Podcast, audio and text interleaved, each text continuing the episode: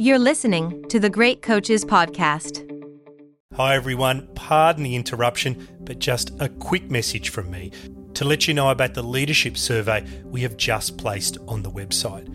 Here at the Great Coaches, we believe that there is no algorithm for leadership, but we have gone back to the transcripts of the more than 200 great coaches we have interviewed to identify their key leadership traits. We've then created a survey of 20 questions to help you compare your leadership style to theirs. It's free, only takes a few minutes to complete, and should help you find areas of relative strength and weakness. If you'd like to know more, check out our website, thegreatcoachespodcast.com. Introducing Wondersuite from Bluehost.com. Website creation is hard, but now with Bluehost, you can answer a few simple questions about your business and get a unique WordPress website or store right away. From there, you can customize your design, colors, and content. And Bluehost automatically helps you get found in search engines like Google and Bing. From step-by-step guidance to suggested plugins, Bluehost makes WordPress wonderful for everyone. Go to bluehost.com/wondersuite. Since 2013, Bombas has donated over 100 million socks, underwear, and t-shirts to those facing homelessness. If we counted those on air, this ad would last over 1,157 days. But if we counted the time it takes to make a donation possible, it would take just a few clicks. Because every time you make a purchase, Bombas donates an item to someone who needs it. Go to bombas.com slash ACAST and use code ACAST for 20% off your first purchase. That's bombas.com slash ACAST, code ACAST. Welcome to the Great Coaches Podcast. To me, being perfect is not about that scoreboard out there. This is a chance of a lifetime. When you can understand the person, you can then work towards a common goal. We are all on the same team. Know your role and do it to the best of your ability. Focus on the fundamentals. We've gone over time and time again. Your defense has got to be better. Leave no doubt tonight. Great moments are born from great opportunity. My name is Jim Wolfrey, and you're listening to the Great Coaches Podcast, where we explore leadership through the lens of elite sport by interviewing great coaches to try and find ideas to help all of us lead our teams better. Our great coach on this episode is rugby's Heyneke Meyer. Heyneke is a South African based rugby coach. He started his coaching career in 1988 and by 1998 was head coach for the Southwestern Districts Eagles. From 2000 until 2007, he coached the Blue Bulls, and in that time, the team won the South African Championship four times. He also coached the South African based Bulls in the Super Rugby competition, at that time played between New Zealand, South African, and Australian based teams, and in 2007 led his beloved Bulls to a championship victory. In 2012, he was appointed head coach of the South African national rugby team, the Springboks, leading them to a third place in the 2015 Rugby World Cup. He has recently published his second book, My Notes on Leadership and Life. Heyneke is a passionate, honest, and master motivator. His ability to encourage his team to, in his words, go one more round is legendary. His energy is infectious, and he conveys it through the use of storytelling and metaphor to distill the essence of his message in a powerful way which you will hear on multiple occasions in this interview. There are many, however, the key highlights for me were his belief that as a coach, you're like a light switch, in that if the team sees you being positive in difficult situations, then they will have the energy and the belief to follow. How, as a leader, you must be challenged to grow, so you should embrace the pressure when you're in a difficult situation. And his belief that at the end of the day, a lot of people are so poor because all they have is money, as they've neglected the fulfillment that comes from being a servant leader. This really was a wonderful conversation, and I hope you enjoy it as much as Paul and I did. The Great Coaches Podcast. Heyneke Meyer, good morning and welcome to the Great Coaches Podcast. No, thank you very much for the opportunity. It's a big honor to be on your podcast. I love chatting a bit of rugby with my friend Jim. So we're keen to talk to you today. But something really simple to begin, Heyneke. Where are you in the world and what have you been up to so far today? I've just stopped coaching in France and then decided to take a sabbatical. COVID didn't help. I had a few offers overseas, but COVID's been good for me. I always believe in the positive. You always have to get something positive out of life. So I've spent a lot of uh, time with my family, which I haven't had the opportunity through through the years. It's been actually great just having time, and I wrote a book. I always wanted to make a difference. That's why I coach. So I wrote a book just about life lessons, and you know, it's not about making sales. The book's done really, really well, bestseller in South Africa. And I just always wanted to coach to make a difference. You know, that's that's why I've coached, and I think that's that's a secret probably of the of the best coaches in the world. It's not about you; it's about going out there and making a difference. Well, that book is is winging its way to me here in Prague as we speak. So I'll be looking forward to reading it when it comes. But Heyneke, no, might, thank you very much. I might start actually by just going back over some of the great coaches that you've had firsthand experience with. Phil Pretorius, Alan Solomons, of course, Rassie Erasmus. And so I wanted to start by asking, what is it you think the great coaches do differently? I think the question I've always asked if I work with young coaches, I always ask, is rugby, is it a science or is it the art? And most of the guys will tell you it's probably a science, if they, especially if they're more technical. And some of the guys, especially the older coaches, which I respect, the philosopher coach will say it's an art. But I believe that rugby is both a science and an art. You can be technical, very astute, and you can be great on the technical side, but not good on the human side. And at the end of the day, you work with humans. That's the most important thing. So what I've learned and what I've learned from the great coaches and I'm still learning is that I think the guys that, that really makes a difference is that guys that can get the balance between the art and the science of it. If you're over technical and, and you're not good with people, you're never going to be successful in the long run. You'll have short stints, especially probably World Cups, where you just have a team for six, seven weeks. But if you look at the top coaches that's been successful over years, especially with one team, because that gets more difficult because you work with them every day, you have to find the art because you work with people and you have to know what ticks, you know, what make people tick. So I did study and research all my players. I did tests on them. I did all different type of brain tests. There's a thing in, in coaching where they say you have to be, you have to keep do the same things with every single player and treat them the same. But I don't believe in that. Some guys you need to push. Some guys you need to stand back and just leave them. Some guys like motivational stories. Some guys you just you just leave them at halftime. So I did a lot of research about human behavior and I think the great coaches know what buttons to tick. And like I say, to combine the science and science and the art. And that's coaching, you know, it's you can't tell people what to do. You sometimes you have to set the example and sometimes you need to force them and sometimes, you know, just to stand back. So I just think it's a, at the end, it's, it's I, I tend more to think it's an art and which button to push. And I think you need to be humble because you don't know everything and you're only as good as your assistants in my book, in the last chapter, I say, if you look at the Lone Ranger wasn't alone. It was one of my favorite characters when I was a kid. Tarzan wasn't alone. And a guy like Edmund Hillary was the first guy to climb Mount Everest. But Tenzing Norgay was with him all the way, and he only got credit later. So I think the great coaches know their weaknesses. And you're only as good as your management team, and you're only as good as your players. Not one coach is as good that can make such a big difference where you're the Lone Ranger. You have to have quality people and you have to have quality leaders in your team and you have to have, unfortunately, a quality team. For me, the biggest thing is coach that def- definitely makes a difference. You can win a lot of trophies, but trophies is just a piece of tin. I know the spectators and, and, and the guys that follows it don't think so. But as a coach, I truly believe the great coaches have made a difference somewhere. If, if uniting the country or just making a difference in people's lives. And I think that's the great coaches. You're there to serve, serve, and it's serving leadership. Uh, I think that's the big difference. And, and players know that. They know if you're in there for yourself. They know if you want the limelight. I believe a coach needs to be out of the limelight. I don't like being in a shot when we won trophies because it's about the players. You're there to serve. And then if you see a lot of great players, they struggle to, to make it as a coach because everything's been done for them. They were a center of attraction. Suddenly, if you're a coach, you have to give.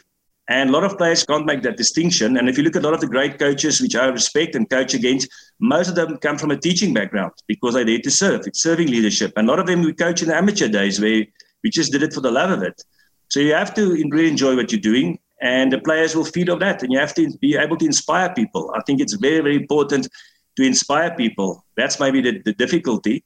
And I usually say the coach is that you're the leader and you're the light switch. The most difficult thing for me was after a loss, the players follow the pack of the leader. So you have to get back, you have to pick up your chin, and you have to, when you go in there, you're the light switch. So if the player sees you positive, you're going to fight back for one more round, they will they will follow. So you have to be a great leader as well, I believe. You studied psychology at university. Based on the experience you have now, what do you wish they would have taught you at university? You know, not just university. I always wanted to be, and I don't like talking about myself, more about my teams. I stood up as a youngster and said, I want to I want to coach my country. They said, you must tell him what you want to do one day. And I said, I want to marry my wife, which was the prettiest girl in the school. And they laughed, probably more than being the Springbok coach, when I said I want to marry my wife. So I think people, we're so used to school and university, you know, they, they, they're stealing your dreams. And wherever I've gone, school, they told me you're crazy. I was in the wrong school. And I say this with all due respect to help people out there. And so they always told me, listen, you're crazy, you'll never make it. When I went to university, they told me that Heyneke, stop worrying about rugby. It was amateur then. And they said, rugby won't bring you anywhere. Focus on your studies. But I just stayed two more years on university just to, I was involved with the rugby team, the little hostel team, and I was involved with the university on the university management side, and I learned a lot about management just to be involved with rugby. And I said, listen, rugby will bring you nowhere. Focus on your studies. So I was inducted later in the Hall of Fame of university, and my opening speech was, listen, you told me rugby is going to bring me nowhere. And now I'm back at university. And I'm not here for academics, definitely not. So I think we, all over my life, the thing that I would teach the children out there is that people always steal your dreams, and no dream is big enough. I mean, if you look like Elon Musk now and put a rocket on, on, on Mars, people laughed at him. And all those guys now, the scientists we said was impossible, are working for him. Neil Armstrong, the first guy that went to, was the first guy that walked on the moon. I mean, people say set realistic goals. But I mean, what's what's more unrealistic than saying you want to go to the moon? So I'm a big believer, and I write it in my book as well, for especially for the kids out there. You can be whatever you want to be. It's so easy, actually. You just have to have a plan. And and and I, I, I mentioned seven steps in my book to get there. And I was from the wrong school, the wrong. I didn't play rugby. I was very average. In South Africa, you have to coach at the highest level. If you want to, you have to be professor in university, or in those days, general in the army, or you have to be an ex-Springbok. And I was nowhere. And I want to tell this story, not just tell you how great I am. I want to tell you the story just to tell you how anything is possible. In 1995, I was a schoolboy coach, and rugby was amateur then, and it just turned professional. There was an insurance company called Sanlam in South Africa that went around, and you can pay like, I don't know, remember the amount, and you can pay and you can go to the 99 World Cup. And uh, I didn't have money as a teacher then. I only studied for two, uh, teach for two years just to just to be involved in rugby and, and to just to see how it goes and to help me with the presentation skills. So 95, I watched the World Cup, rugby turned professional. I said to my friend, I'm going to be at that World Cup. But I didn't have the money to pay that insurance policy. I said, but I don't care, I'm going to be there. So four years later, from being a schoolboy coach, I was 32 years old. I was Nick Mallett's forwards coach at that World Cup, and most of the players were older than me. So I'm not telling you this to try and say how great I am. I'm telling you this, wrong school, Everybody at university told me rugby's going to bring you nowhere. I went to Woolworths, they told me rugby's going to bring you nowhere. But you can't let people steal your dreams. And that's why I'm going to teach young people out there. I know there's a lot of youngsters listening to you. Everything is possible. And surround you with people that will support you. There's always five people that tell you why you can't make it. I rather stick with one guy and tell me why I can make it. And I say to my players and to young coaches, it's like the Bumblebee. We had an award with the Springboks and all my teams. I call it the Bumblebee Award. And that's the person that does the most for the team, not the guy that scores the best try, but the guy that does something for the team in our culture, you know, playing with an injury or playing out of position or whatsoever. And the reason it's called the bumblebee is because the bumblebee is scientifically, it's impossible for the bumblebee to fly. They say his body is too big, his wings are too small. And the bumblebee can fly at heights where people can't get oxygen, Everest heights. But the bumblebee is flying because nobody told the bumblebee is impossible. So what I wish to school at and university and wherever is that people will follow kids to follow their dreams and not tell them why they can't do it. I've heard you talk about the importance of enjoying what you do, but also that pressure can be a positive thing if it strengthens you. So I wanted to ask, what are the other values that are central to your coaching philosophy? I like stories like you've seen, so uh, people remember stories. But I, I read about Andrew Carnegie. In the 1950s, he had 100 millionaires in those days working for him. And they asked him, What's the secret of your success? And he said, You know what? people are like the mining industry. He was a steel magnate and he was in the mining industry. And he said, people are like mining industry. You can take layers and layers and layers of people. But Somewhere in there, you will get a gold nugget. Same as mining. You take layers and layers and layers of rubble and dirt and dust, and you get a, you get a gold nugget. And if you can nurture that, you'll be successful.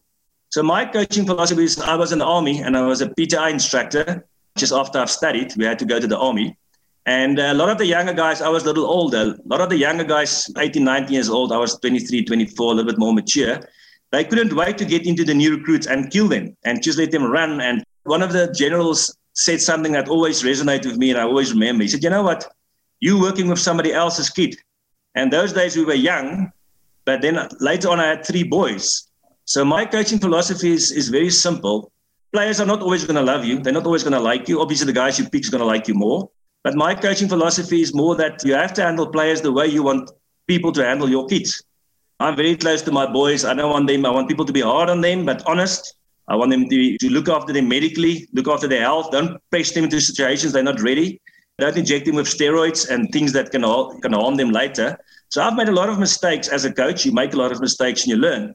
But one thing I can look in the mirror, I've always handled players the way that I want somebody to handle my kids. And sometimes players were cross because I didn't push them into games early when they were I thought they're going to get injured. And sometimes I drop them just to get them back on track. But I think that's you have to have a coaching philosophy as a young coach and as a leader, because if you stand for nothing, you're going to fall for everything. It's a very simple philosophy for me, but uh, I believe in that. And I remember just before the World Cup when Jean de Villiers torn his knee for the fourth time, I actually cried with him because my son had two knee ops just before that. And only a parent now what it takes to take him to hospital, to take him to physio. His dream was gone for playing for his school and for his province. So you know, have to have a philosophy, and my philosophy is simple. You know, you, you have to treat players the same that you want to be treated, and you have to love what you do. There's no use you coach and you don't love it because uh, then it's a job. Rugby shouldn't be a job. We coach on amateur days just because enjoy it and I want to make a difference, like Carnegie said. So if people really knows you care, they don't play for the country. They don't play for the jersey. We always say they play for the jersey. They play for their coach. And if they know you care about them, they will put their bodies on the line. If they know you're only in there for yourself and for the limelight and for press, sooner or later they're gonna they're gonna catch you out and you won't be successful. So you have to serve, and, and that's what I believe in. You have to really serve and, and help people to make their dreams come true.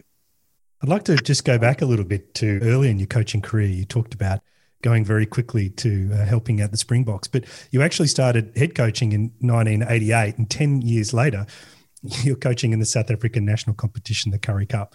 But what's interesting is that in 2000, you go on this incredible run with the Blue Bulls. In your seven years with them, you win the national championship four times. I wanted to ask, how did you keep that team motivated and moving forward without a sense of entitlement? Yeah, first of all, like I said, 95 I was a schoolboy coach, and 99 it happened actually too quickly. I was a I was a national coach, assistant coach, one of the best coaches ever for Nick Mallett, and Solomons was the assistant. So I've been I've been around. I think the most important thing is to have a vision for the team. And the bigger the vision, the, the bigger the energy. Uh, you have to have a vision that inspires people. And I always say to, to young coaches, I like working with young coaches, it's like a magnifying glass.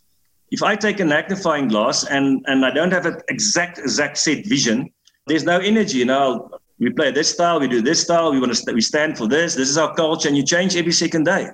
If you've got a set, set, set vision written in stone, so everybody knows exactly what you have, what they want to achieve, and everybody's focused in the same same direction. You focus with a magnifying glass, you put it on one spot, everybody's focused. You have enough energy to start a, a fire that can destroy the, you know everything. The, the difficulty of, coaching is, I always say this to young coaches that if you look at human behavior, and in our days at school we took photos, and two weeks later you get the photo back, and then you can say if you want to buy it or not.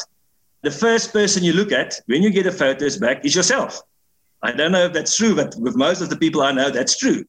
Secondly, you look at the most beautiful girl in the class. And then thirdly, you look at your friends. So what I'm trying to get to is the, the, the, the, the difficulty of coaching is you have to be able to unite a team behind your vision, but they have to buy that has to, to link in with their vision. So I think I was quite good. I got young players in that nobody else wanted. Nobody actually rated them because, and the Bulls lost every single game, so nobody wanted to come to the Bulls. So I was good selling my vision, and then let the players buy into my vision. And they know if they buy into the team's vision, they're always going to be successful. And I was fortunate enough to coach guys like Bryan Habana, Bakkies Botha, Victor Matfield.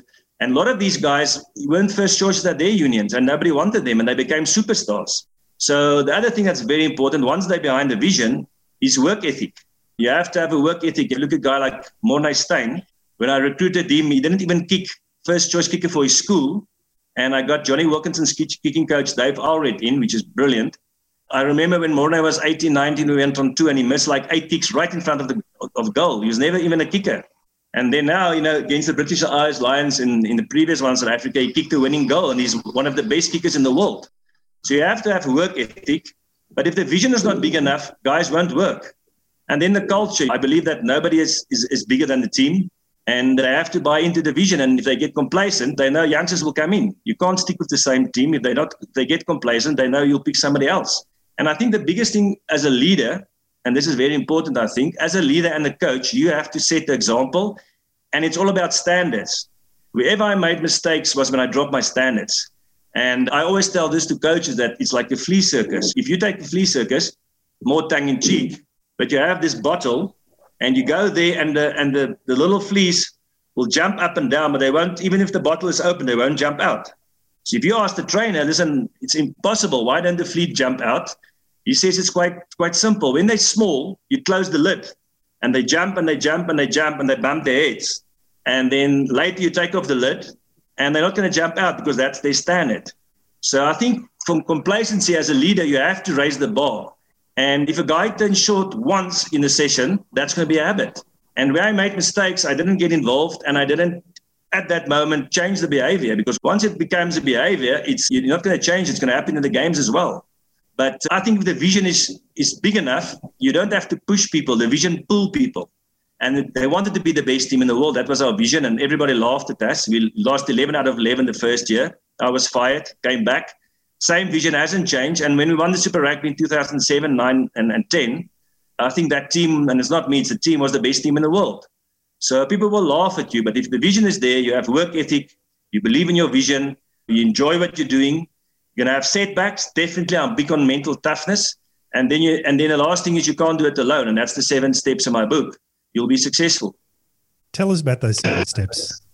Yeah, it's very simplistic, and I wanted to write a very simplistic book.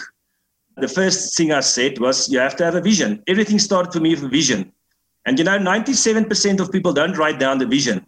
3% of people in the world have done this in America, research, 3% write down their vision. And that 3% own more than the 97% put together. So you have to write it down because when the pressure comes on, you change every week. So just about vision, I can have a whole talk with you just about a vision and must be big enough. Like I wanted to coach my country, everybody laughed.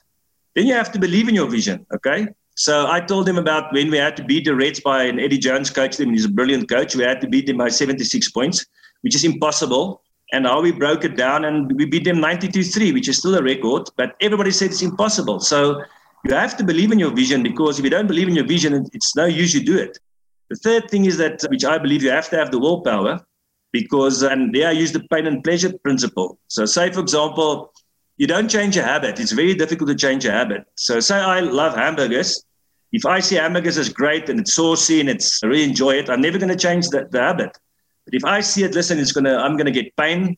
It's gonna bloat me. I'm gonna get heart attacks if I'm overweight. I'm not gonna see my grandchildren. Then it's gonna, I'm gonna associate that with pain. And that's why, especially for young coaches, I never, ever, ever, if a guy with fitness, punish a guy with fitness. Because then fitness for them is, is a punishment. They need to see fitness as a pleasure, which great to do fitness. We're going to win games in the last minutes. Then they will do fitness. I never punish with fitness. The fourth thing I believe then is work ethic. You only have to work, and that's that team that was so successful. You only have to work half a day. You can decide if it's the first 12 hours or the next 12 hours because if you don't work, somebody else is going to work and they're going to beat you. And then the third thing is, is mental toughness. And I know there's a question coming. I'm very big on mental toughness. Mental toughness for me is like coal or charcoal. That doesn't mean anything. You can buy it for next to nothing. It doesn't mean anything. But if you put it under pressure for years and years and years and years and millions of years, you get diamonds. So I like players that can handle the pressure, but once they're under pressure, they sound like diamonds. So you are going to get setbacks, especially now with COVID. Every successful person is going to have setbacks. I was fired a few times. I've lost 11 out of 11, a lot of lows, but you have to come back and fight one more round. And then point six, you have to enjoy what you're doing. If you don't enjoy what you're doing, you'll never be successful. So I really believe that coaching for me wasn't a job. I, I would I would go in at five and stay there till late because I really enjoy what I did and I enjoy people. And then the last thing, like I said, you can't do it alone. There's no overnight success where people's done it alone. You need people around you, and it, it's about teamwork. Even if it's just your parents taking you to practice or when you get injured. And, and I had brilliant assistants. I had brilliant people backing me. So it's very simplistic points. But it's worked for me, and I've helped a lot of people where it worked for them as well. It's, it's a simplistic stuff we don't get right as leaders. If you just take people, we look at tables and chairs and things, and that's on our um, financial statement, that's an asset, but that's not an asset. People is not, on the financial statement, people is a, is a liability because you have to pay them, but it should be different. People should be your asset. And as a leader, like I said to you, if you care about people, it will come back. And leaders look at the horizon, where managers look at the bottom line. So we need more leaders, I think, in the world. And every single guy out there is a leader. We always think leaders are the successful people. No, leaders are, if you look at the Kennedys, their mother raised them, and she thought she'd make a difference in the world by raising leaders. And she was a leader. So the normal guy out there in the street is a leader in his own community or his own household. And we need more people like that. So I'm very big on leadership. And I think everybody in one stage is a leader.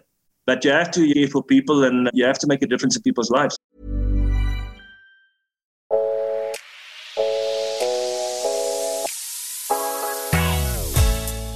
Hi, everyone. I'm here with Professor Eric Knight, the Executive Dean of the Macquarie Business School, and he's just stepped out of the classroom. So, Eric, what skills do you think leaders need to develop today to impact tomorrow? I think tomorrow is going to be digital. So, the skills that we need in leaders is one, strategy, so that they can see the outside world and understand all the changes that are playing out. But two, a people skills, so they can work with people's inside world motivate them to be able to see the issues that matter and find ways through so that we solve those problems together. Thanks, Eric. The master's programs at the Macquarie Business School, designed to empower you, challenge you, and transform the way you think.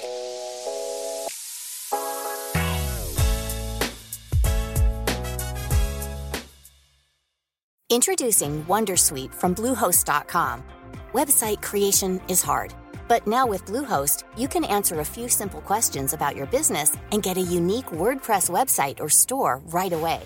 From there, you can customize your design, colors, and content.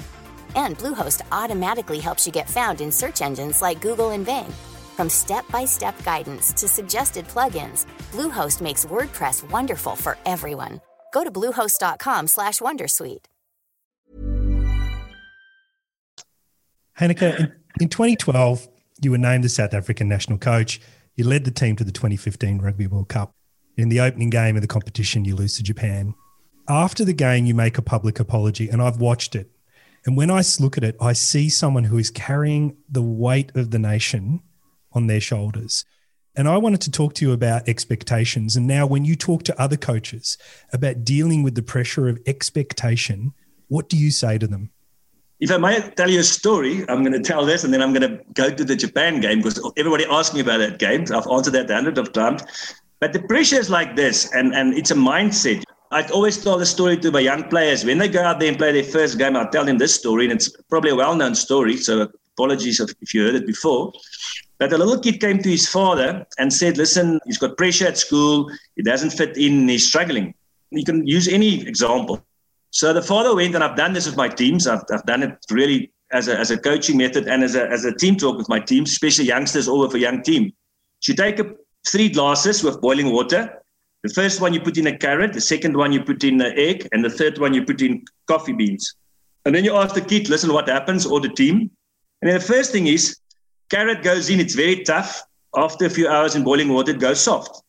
Egg goes in, it's soft. After a few hours, it goes tough. And coffee stays coffee. So then you ask them, what do they see? And this is maybe example for young players or young coaches. So I always say, I don't players where they where they're hard, and when they go under pressure, they get soft. A lot of players, I can't pick them if they're tough and they're tough-minded and they, and they and they have the appearance of being tough, which is not true, but they go soft under pressure, which is the boiling water. Secondly, you get guys that soft, but once the pressure comes to them, they go tough. They go hard like an egg. And the third thing, which I think is important for coaches or whoever, is that in the first instances, the hot water, which is the pressure, changed the, the, the, the carrot and changed the egg. But where coffee is different, they, it uses the hot water and it became coffee. It didn't change. And it gave off a great aroma and it's great to drink. Made a huge difference. So what I'm trying to say is you have to embrace the pressure. So don't let the pressure get to you. Don't get hard and give away penalties. Don't go soft and don't want to play. You have to embrace the pressure. That's why I've been coaching and that's why I've been training for so long. So always young players, I said, don't feel the pressure. You have to be like the coffee. You change the pressure to your the way you want it. embrace the pressure. You've trained so hard to be here today. Go out there, enjoy it. Because a lot of kids will give whatever to play in front of 50,000 people and to be cheered on and get the ball in their hands. And that was their dreams. So for young coaches in there and, and, and people under pressure, you have to embrace pressure because what's the use of not being under pressure? Then you can just coach at the, you can play against teams where you win every single game by 100 points. There's no challenge in that. So you have to be challenged to grow. So I like to embrace the pressure, and there's nothing I played against a lot of countries or my teams, and for me it was nothing more. I never felt more alive than facing the haka, and I've lost a lot of those games, but for me it was unbelievable. So that's why I said you have to enjoy what you're doing, embrace the pressure, and that's why you coach. If you can't handle the pressure, then you're going to go soft or hard, and you're not gonna you're not going to last. So you have to have a mindset change, and the more the pressure, you have to enjoy it, and that's why that's why we coach. If there's no pressure in your life, you stand up every day, it's just a happy-go-lucky. You'll never you never grow as a person. And Japan, especially, maybe example or give advice to other coaches. The biggest mistake I made, and first of all, as a leader, you take full responsibility, even if it's not your fault, because you're the leader. And then, secondly, all the biggest mistakes I've made as a leader, as a coach, which I, where I didn't trust my gut. When you don't trust your gut, because you've gone through so many places where you were, or incidents where you were successful, and a lot where you don't successful, and you learn from that. And then you get into the situation, and you listen to other people and don't trust your gut. If I look at my whole career, even as a young coach, you know as a leader what's right and wrong. You know what's going to work, and then you listen to other people, and then so stay authentic. Leadership, don't try to be somebody else. Everybody's different. You get soft-spoken guys like Steve Hansen that doesn't show emotion. I'm crazy. I go ballistic, which I don't believe is right because people shouldn't focus on me. They should focus on the team. I don't like that, and I'll talk about that later. I believe you have, you should be out of the limelight. And where it happened was at Loftus, I had one-way mirror. People couldn't see me. And I was always scared that the Springboks, they will see how crazy I go. Because I used to coach from an early age on the stands, it's almost like a soccer coach and very passionate. And then we played uh, Australia. And usually when the camera is this side, I will sit on the other side the day before. You do like a team run, captain's run. And then I always sit on the opposite side. But that day, when we've never beat Australia in Brisbane, very difficult to beat them there. We scored four tries, and first time we won there. So I went ballistic. But I didn't realize the camera was in, in the ceiling. I didn't see the small cameras in the ceiling, and they showed me. And my wife said, Listen, you're in front of all the newspapers. You, you went crazy. And I, I felt so embarrassed. And then a lot of New Zealanders and guys said, We like your passion. So I believe that it shouldn't be on me, it should be on the team. But again, you shouldn't follow anyone as a leader. Every single guy is different, and there's different different ways of leadership. Get very guys that's outspoken, soft guys. It's all about example but stay true to yourself. And the mistakes I made is when I'm not true to myself and, and don't trust my intuition. And that Japan game, I'm very proud. It kept me humble. It learned me a big life lesson. And we came back and lost by two points against the best All Black team ever. And that team went on. They said you can't win a World Cup if you lose one game. They've lost against New Zealand in the 99 World Cup. Most of those kids played the previous one when they were young. They've learned from that and won the World Cup after they've lost against New Zealand.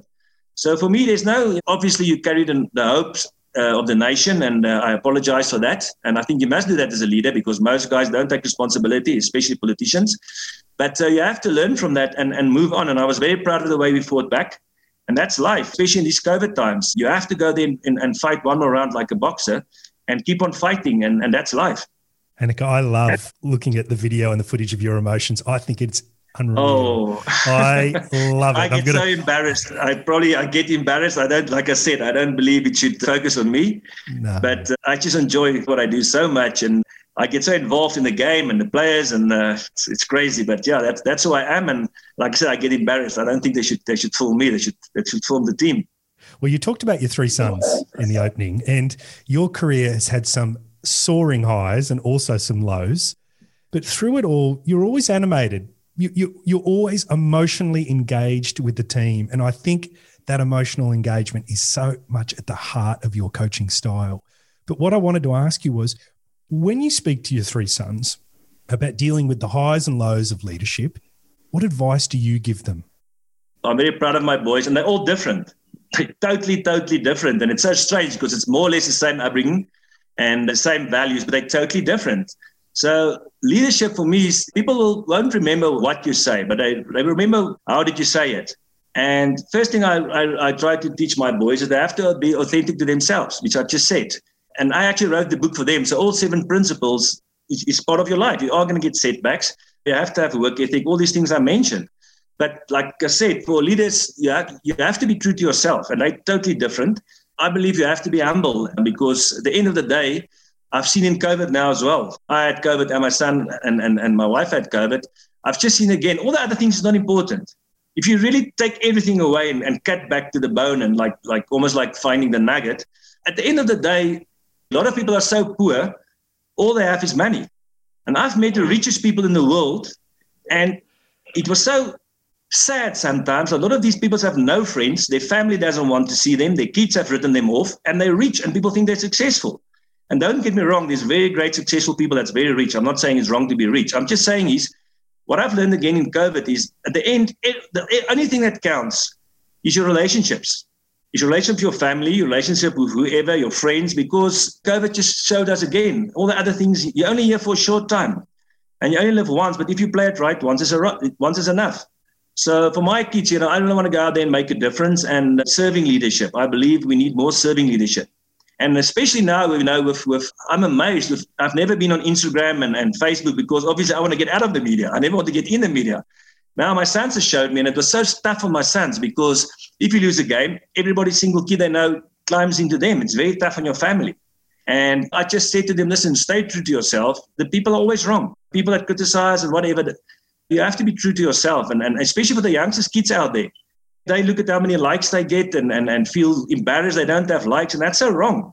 At the end of the day, you have to be true to yourself. Not, it's not about other people. If you live close to your values, what you like to do in life, don't worry what other people say. Because if you look at most of the people, if you look at uh, Einstein, which was a genius, he actually didn't went to school.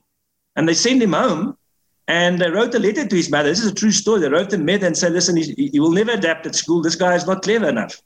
And when he died, he actually saw the letter and he couldn't believe. His mother told him, listen, they say you're too clever. You can't, you shouldn't stay in school. You must homeschool because you're too clever. You don't fit in. So for me, I truly believe it's, it's for me, it's so, it's so sad. There's so many people with so much talent out there, but they don't follow their dreams.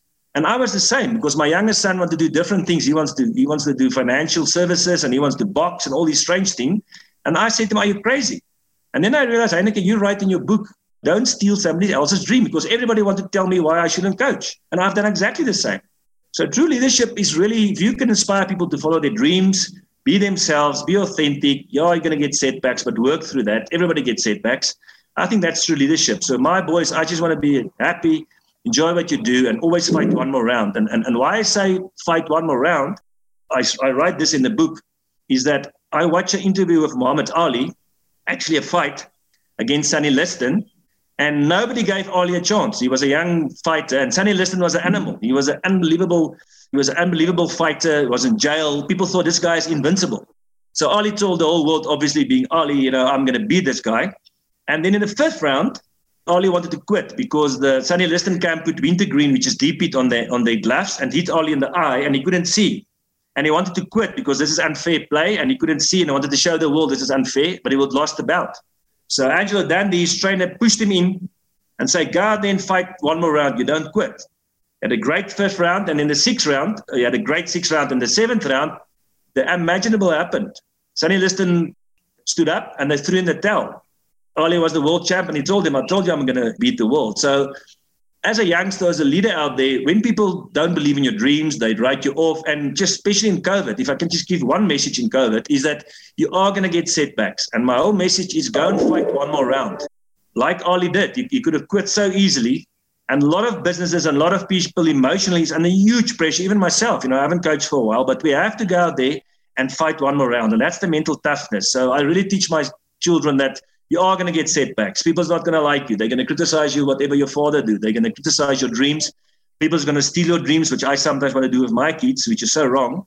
And now I just want to support them. Whatever they want to do and believe in and their values are, just go for it. Because, like I said, the bumblebee, nobody thought it can fly, but it's, it's still flying to this day. So, yeah, I try to be example of them, but I don't always get it right. But they their own lives and they must be just be happy, and I will be happy. Heyneke, you've spoken about your desire to help unite South Africa through rugby. So I wanted to finish by asking you what's the legacy you hope to leave one day as a coach? I tell you, at one stage, I felt I didn't make a difference because you give so much you know, of yourself as a coach if you're the right coach and you unselfish and it's serving leadership. I saw most of the players more than I saw my own kids.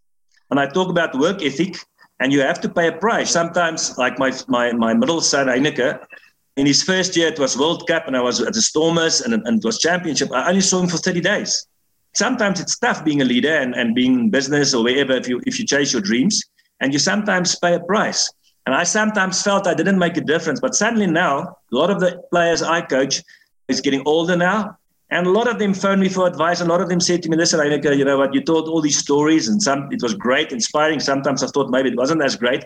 But I use the same principles with my kids now in my business. For me, the legacy for me is not winning trophies and the team wins the trophies, not the coach. We've won a lot of trophies and we had a lot of losses as well, and that's life.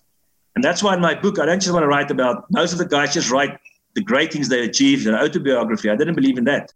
The legacy I want to leave is that this guy really, really made, tried to make a difference in the country and also individuals. And I think that's the most important thing. At my grave and the legacy, it's not this is the great coach because at every single funeral I've been at, they just tell how great the guy is. And I know mostly it's false, sad, but it's false.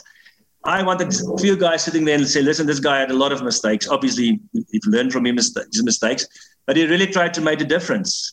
And I think if there's more human beings going out there and try to make a difference and make the, the world a better place, I think it'll be a great, great place. But you know, I'm proud South Africa, and we've got a great country, and not just South Africa, the world. And if we can work together, we can achieve great things. And, and that's what I stand for. For me, it's not about being in the limelight and being the successful coach and marketing myself. I really want to go out there and, and just make a difference in people's lives. And it's happened now. And maybe a story that I can share. Bakkies Botha, which was an unbelievable tough character, still is and I coached him since he was 18. I've chased him away from training when he didn't have work ethic. I was hard on his case. We had a lot of fights. And then in the 2007 World Cup, every single player can give one Springbok jersey to the person that made the most difference to his life. And obviously, most of the guys gave it to their parents. And there was only two guys that didn't give it to their parents. And Bakkies respect his parents very much. So it's not because of no respect. He gave his jersey to me and said, Coach, you know what? I was a very tough guy. I was a bouncer, tough and you made the biggest mistake. And for me, that jersey is worth more than all the trophies we've won because I really know I made a difference, and that's why I coach. So the legacy for me is really making a difference in, in the lives of, of the guys I've coached. Heyneke Meyer, it's been a privilege to spend some time with you today and listening to the many great stories you've had from your wonderful career. And I look forward to sharing this interview with a much wider audience so they can learn a little bit about you too. Thank you very much. Thank you. And again, you uh, you making a difference that's what I really respect people. So good luck with the podcast. Thanks for having me on the show. And hopefully today we can touch the heart of somebody to fight one more round because that's what I want to achieve with my book and especially in COVID. Let's go out there and fight one more round. We're stronger than this. There's been much, much worse pandemics in the in the past. We can get through this as, as a nation and as and, and the whole world. Let's fight one more round. And thank you very much. It's, it's been a pleasure being on your show. The Great Coaches Podcast. Hi everyone, it's Paul here, and you have been listening to our discussion with Heyneke Meyer. The key highlights for me were his view that as a head coach, you are only as good as your assistants and your leadership players. His coaching philosophy of treating players the way he wants other people to handle his own children. And he underpins this by saying you have to serve people and help them make their dreams come true. And the great story he shared about Muhammad Ali to illustrate the importance of willing yourself forward to go one more round when the inevitable setbacks happen. I hope you enjoyed it as much as Jim and I did. In our next episode, we will be speaking to basketball coach Jenny Bosek. My belief is if your definition of success is are things that are out of your control, such as your title, money you make, what people think about you, you're not going to leave much of a legacy you're going to live a very emotionally unstable life. Your confidence is going to waver constantly, and your mental health is going to suffer, and ultimately your your performance and you reaching a very high level that's sustainable is is going to be suspect. My definition of success, and I've learned this from being around some of the greatest of the greats and studying them, is to become the best version of myself and understand my gifts, talents, passions, ability, experiences, pains, struggles. It is all for the purpose of giving back. And just before we go, coaches are not usually the type of people who seek the spotlight. And so, if you can put us in contact with the great coach that you know has a unique story to share, then we would love to hear from you. You can contact us using the details in the show notes.